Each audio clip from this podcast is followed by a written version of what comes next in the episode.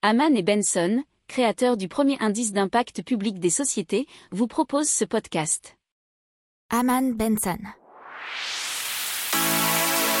Le journal des stratèges. Et effectivement, puisque Air France vient de réaliser ce mardi 18 mai 2021 le premier vol long courrier de son histoire avec du carburant durable produit à partir d'huile de cuisson par le géant Effectivement, ces biocarburants appelés SAF pour Sustainable Aviation Fuel ou carburant durable d'aviation en français, qui sont produits dans la bioraffinerie de la Med mais aussi sur le site d'Oudal en Sainte-Maritime.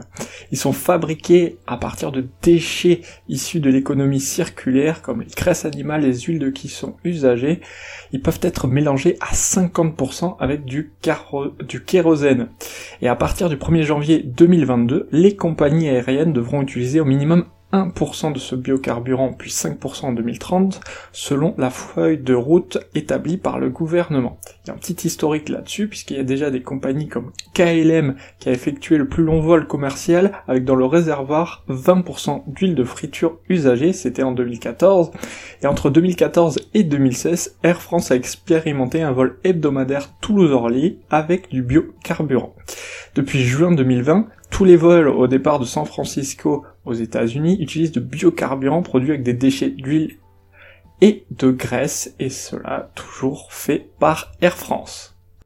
N'oubliez pas de vous abonner au podcast, mais pourquoi pas aussi à notre newsletter La lettre des stratèges qui est gratuite, vous en trouverez dans les infos de l'émission, mais aussi sur notre site internet Aman Benson Stratégie, rubrique média La lettre des stratèges.